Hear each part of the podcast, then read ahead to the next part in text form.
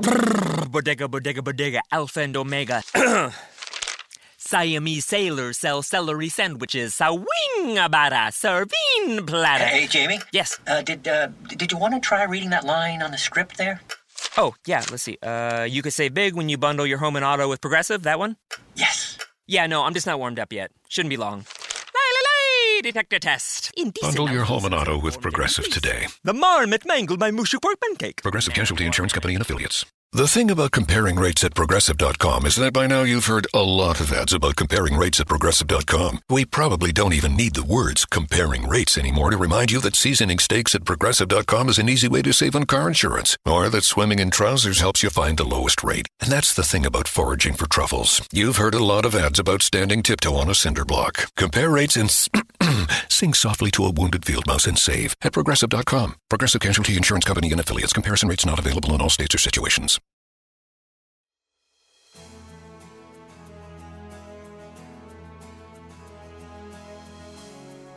Welcome. In this particular episode of my podcast, Nichelle Anderson, Short Stories and Beyond, we will have a guest speaker. In this particular episode, the guest speaker is Mr. Victor Darrell. He also did a segment on my other podcast, Surviving Your Journey Toward Success. We continued that interview and we focus on this particular podcast, what I love to do. And people that has been following me know that I enjoy writing. That's my little home away from home, my my cream of the cream, my um, my my beloved um, activity that I like to do. I really like writing. It's like a hobby. It's- It gives me very uh, peace of mind, joy when I write stories. So in this particular podcast, we have Mr. Darrell. He offered to agree to read for King Milan.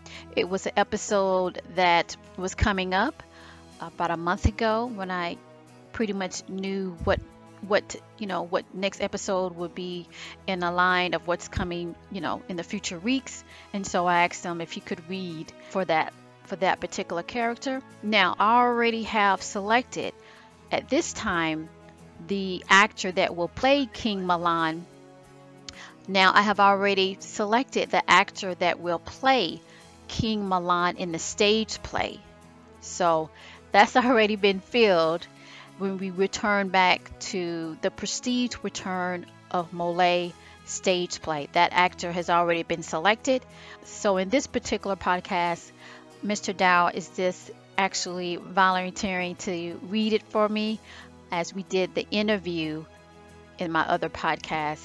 Uh, So he agreed to do that. Now to give you some introduction of Mr. Dowell, he's a star player in the in the independent film industry. So he have done independent films, meaning he has written, produced, and directed independent films. He's also a professional actor as well as a model. He's also a photographer and cinematographer, of course, in that sense. And he's a writer. So we can get some insight from that because, especially in that type of business, you get to deal with a lot of people, a lot of different people. You have to manage a lot. So this will definitely touch on the career aspect as well as you balance your personal life too to combine it and make it work, especially when you're in your purpose and you're expanding out to what your purpose is meant to be. Our purpose to me is something huge. It's something bigger than we can explain. You think of it as a small attribute that you need you need to aim for, you need to look for because that's what you're good at. But actually, it's bigger than that, and it's just something like it's like finding a rarest gem. And anyhow, so I hope you be able to take some caveats of this particular interview with Mr. Dow as we go ahead and enter this particular interview.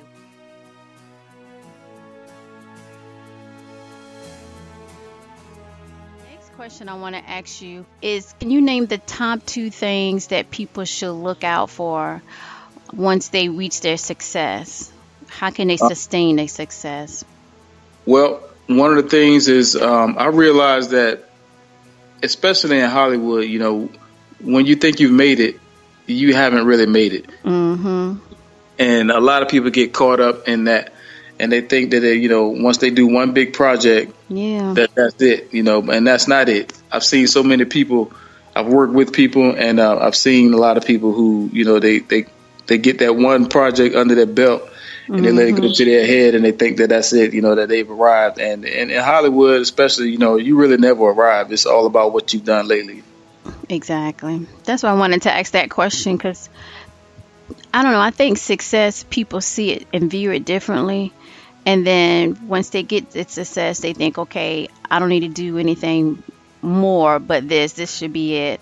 And I think Right. it's also a sustainability because, like you said, you have to, you know, first subscribe to a higher power, and that takes work. You just can't sit around and expect things to happen to you. You have to be proactive about it, be humble about it as well. That's true. That's true. Okay, go ahead. You wanted to add something? I was just saying, I agree with everything you just said. Yeah. Now, what do you suggest people should do when their journey is delayed? Lack of resources and uncertainty. I pick up that a lot from mm-hmm. people, even when I do like my film projects. They get frustrated, especially when the project might be going not as fast because things happen. You know that. Yeah. Nothing happens smoothly and fast. It happens when it happens. Exactly. And I, I pick up that they, I don't know, they look at the project they are part of and they mainly thinking about them, their own selves in a sense. It's not going fast enough because they're trying to get the success that they need. But Right. not understanding that. So, what do you suggest people should do when they get into that mindset? Well, two things. I think number one, you, you should come into the situation with a little bit different mindset. You should uh, recognize that it's uh, it's a journey. You know, it's a marathon. It's not a it's not a sprint. You know, you're not going to just uh, nobody reaches their goal when they want to. You know, if if you do a um, if you look at the bios of just about every successful person, whether it's in um, acting or film and television or writing or whatever it is, you know. Uh, everybody went through a lot of years of hard times before they actually achieved whatever their success ended up being. You know, even um, going back as far as Abraham Lincoln, he was a failure. You know, up until you know up into the mid part of his life. So that's the first thing. You just come into it knowing that it's a journey. It's a uh, it's a cycle. It's going to be peaks and valleys. And I think if you brace yourself for that in the beginning, then when those hard times come, you'll expect them and you'll just work your way through it. Yeah. Ride the wave. sometimes the wave is fast, sometimes it's short, sometimes it's long. Exactly. No, it's not the what expected. I think personally for me, I did experience that a lot because um, the people that I would hire on the on my project, they will always look at it as you know like a time. I don't know why this is not moving fast. I don't know why that's moving fast. And Well, those we are not- Go ahead. Those are usually people that um that don't have any experience in it. You know, they you can tell when people have are doing it for the very first time because they expect everything to go at light speed. But anybody that's done it before, they know that it's a process, it's a struggle. Yeah. You know, and it, it takes some time to do it right. Exactly. You know, it's not something that just can happen overnight. The thing about success is that the ones that do actually, when they see success that, you know, you have achieved, they're more like, well, you know, like you did it overnight. I'm just like, how, just like you just mentioned, so many people, even in our history books or not, you know, struggled a long time, a long time to get there. They earned it because it takes a lot of sweat and hard work and mindset. It is not something that that just can happen like a blink of an eye. Right. And you don't always see um, what's behind the scenes. You know, people are always talking about how somebody's an overnight. There's, there's no such thing. You know, whoever that is, they did something behind the scenes that That's what I always said. They either paid a a hefty fee or Yeah. they sold something that, that they don't Yep. realize they should have kept. But it's nothing like that. You have to put the sweat and the effort in it. Because if you think about it, when you you know talk to other people that's coming up and you're trying to motivate them or or encourage them, the story is much more richer when you can mm-hmm. tell about your journey of all the scars, pitfalls, and stuff like that that you experienced that you overcame. And Yeah. so they can, instead of just saying, oh, well, you know, I just got it like that. But actuality, that's not true. This is never true. It's always the case. It's always some behind the scenes work. Yeah. Now, as a photographer, what do you look for as a good image to? you touched on Um, that. Well, it's it's kind of it's, it's it's it's hard to describe. You know, it's just one of those things. Mm-hmm. I don't know if you've ever had a, a a craving for something to eat and you don't know what it is, but you know you'll know it when you see it. Oh, you know, okay. or sometimes you like you know you know I'm, I don't know what I want to eat, but I know it when I see it.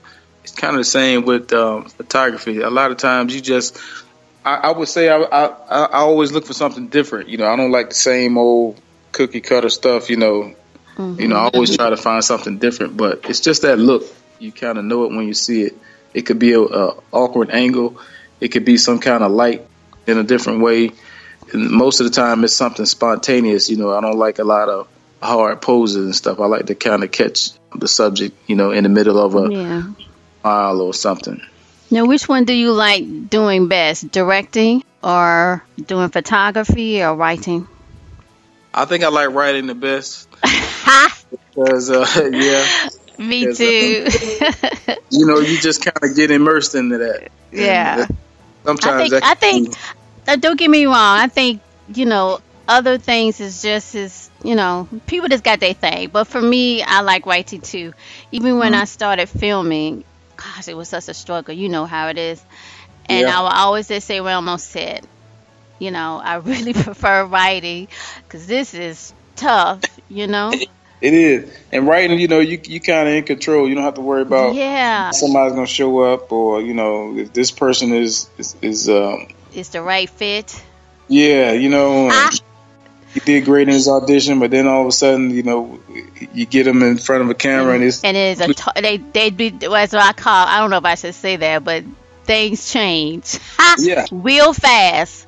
real, you're exactly right But with writing, it's such a um, calm, peaceful type experience, and you're right, you're in complete Yeah. control, and Yeah. then um, you get to feel that you you're going to entertain or inform someone when they Right. get to read it.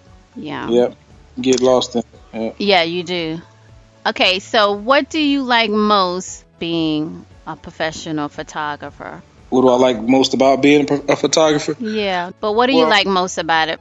um the thought or the idea that that you can immortalize something is Wow. um is is powerful you know you once once you take a picture of somebody you know that's something that uh, is it lives forever basically and whether whether you keep it or whether that person keeps it you know your work is going to be around for you know maybe their grandchildren to see and it's almost like putting a, a, a little Mm-hmm. Oh, piece of you Yeah. in, into the you know kind of out into the universe Wow, I ain't never thought of it like that, but that's true. we have to look at it And just like writing too, I feel like even if the person is not a writer, and I always feel if you can get to point to put something in a book, it lasts forever. Just like you feel about the photography too.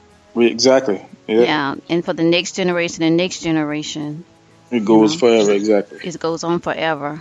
Let's see core examples to being a proficient director and producer of a project. I think that's a good question. That can help some people. Um, again, you have to you have to have an open mind about things, and uh, I think the challenge to being a good director is just trying to be a little bit different.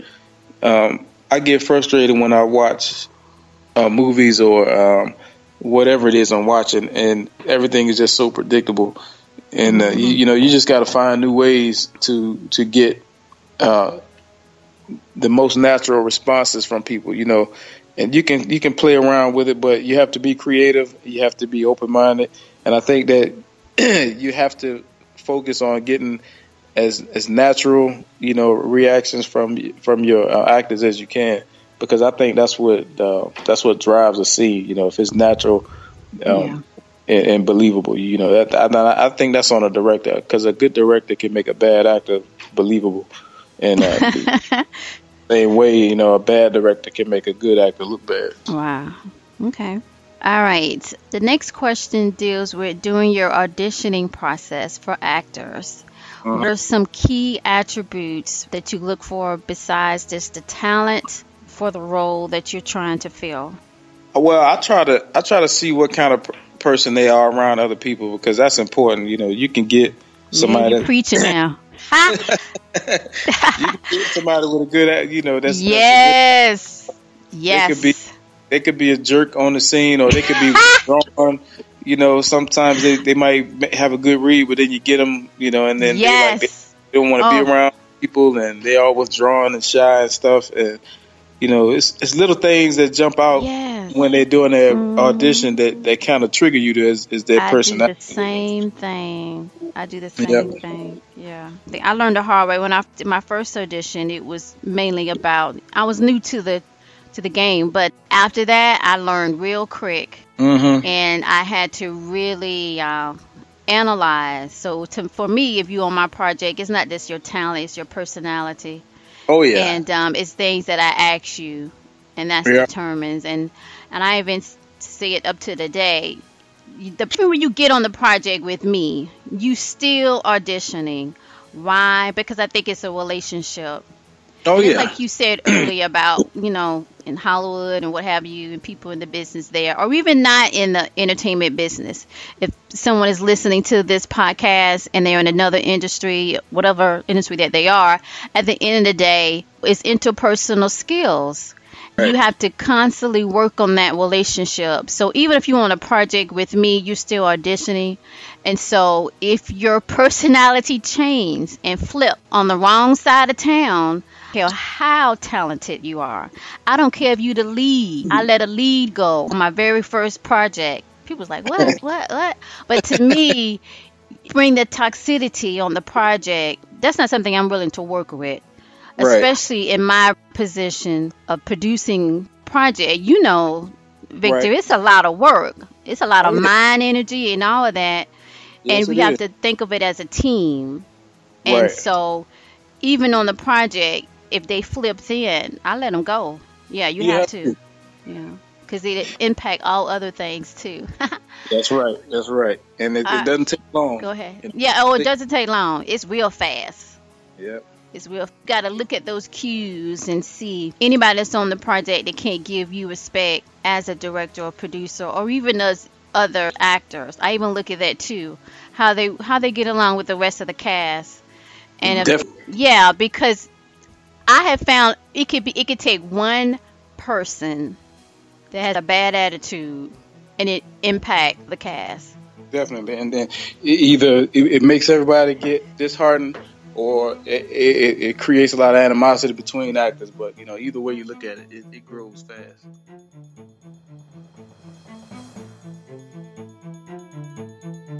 King Milan. Now, for people that's listening, now we're going to jump to my second podcast, Nichelle oh. Anderson, Short Stories and Beyond.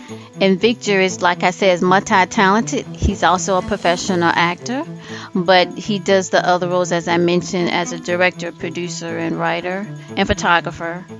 So he's going to help me. I'm going to do something different. Besides me reading the scenes, he's going to read King Milan. Now, King Milan is married to Queen Hagar. They're the parents of Princess Amina. So in this time, in this timeline, is before Princess Amina, you know, was on the scene, right? And so right now we're setting this up for a future episode.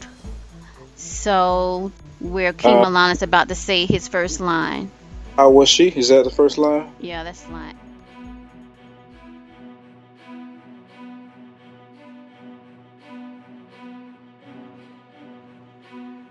Let's get started. In this episode, for my podcast, Nichelle Anderson, Short Stories and Beyond. In this episode 11, entitled In the Day of King Milan. Let's get started. Opening scene. We pick up from last week's episode, where moments later, after Queen Hagar final say in the royal governing hall to the top official Orions and their counterparts of tribal leaders, it is Tesnar that reports back to King Milan, who is still in a secret location somewhere in the royal Mitzrayim palace. Moments later, there was a knock on the secret entrance to where King Milan was located. He was propped up in his royal resting estate bed rest with steel fine linen over several parts of his body but as not as many as before his awoken state a few Apsu days ago. He was wearing his dreaded dark Nubian hair pulled back that showed the goatee firmly in place on his facial features. Several of the royal gold tables were positioned around where he laid resting. Chairs adorned with the finest gemstones of Mitzrayim. There were three attendants preparing his herbal infused meal as instructed by Ezra, the high herbalist of Mitzrayim. As the knock continued at the door, King Milan commanded the guard that was positioned near the entrance to let the person enter, for he expected who it was. Princess Hannah had already left for her noon Apsu Mystery School of Thought teachings, and then will be taking to her meal before returning back during the shadow hours with Queen Hagar to visit Milan. The knock was of royal affairs concern in code. The golden doors opened with four top military guards of king rank. It was Tesnar holding stacks of papyrus scrolls. The golden doors closed, and four protective Mitzrayim guards stood at a distance. King Milan speaks first. How was she? Brighter than Apsu and faster than any queen lioness, my king. Hmm. What was the Orion's response to our final city? As we felt before, no joy from them. It is not over. So be it. To whom was in presence for the Orions?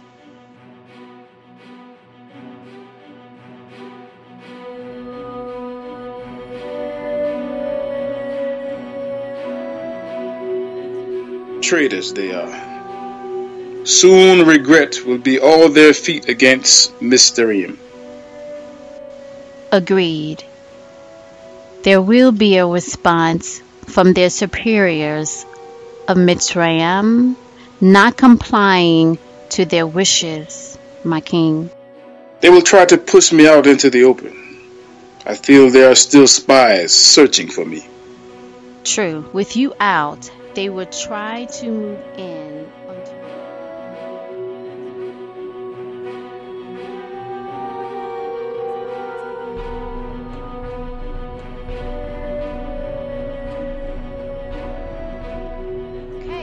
that concludes this particular episode from my podcast, Nichelle Anderson, Short Stories and Beyond, where we had a special guest, Mr. Victor Darrell, read for King Milan, as well as answer some questions in this particular interview and episode. So I hope you enjoy that.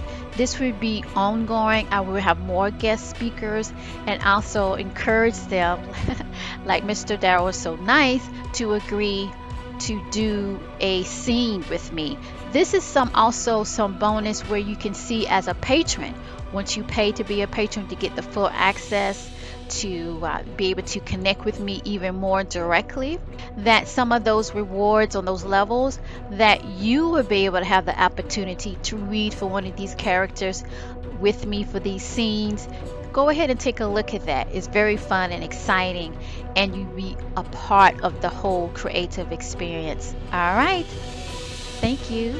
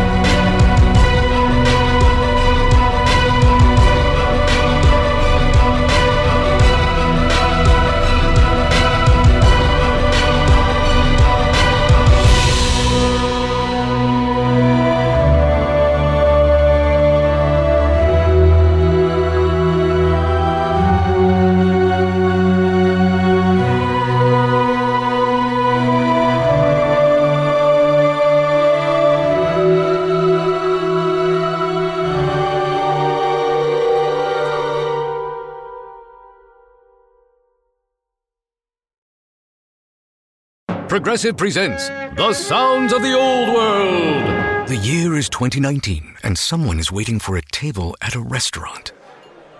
Thompson, party of four. Thompson, party of four. Thompson, part. Oh, there you are. This has been The Sounds of the Old World. Brought to you by Progressive, where drivers can still switch and save like it's 2019. Quote today at progressive.com. Progressive Casualty Insurance Company and Affiliates. Nya nya nya. Ba. Mm, ba. Babue. Zimbabwe. the broken Bunsen burner burns so bright. South. Jamie. Southeast Asian Peninsula. Hey, hey, Jamie? Yes. I think the only line we need from you today is drivers who switch to progressive could save big. Cool. I just gotta finish my warm ups. foul, foul, throw in the towel. History, history. Switch to history, Progressive history. today. Santa ski slalom in a salmon skin suit. Progressive Casualty Insurance Company and Affiliates.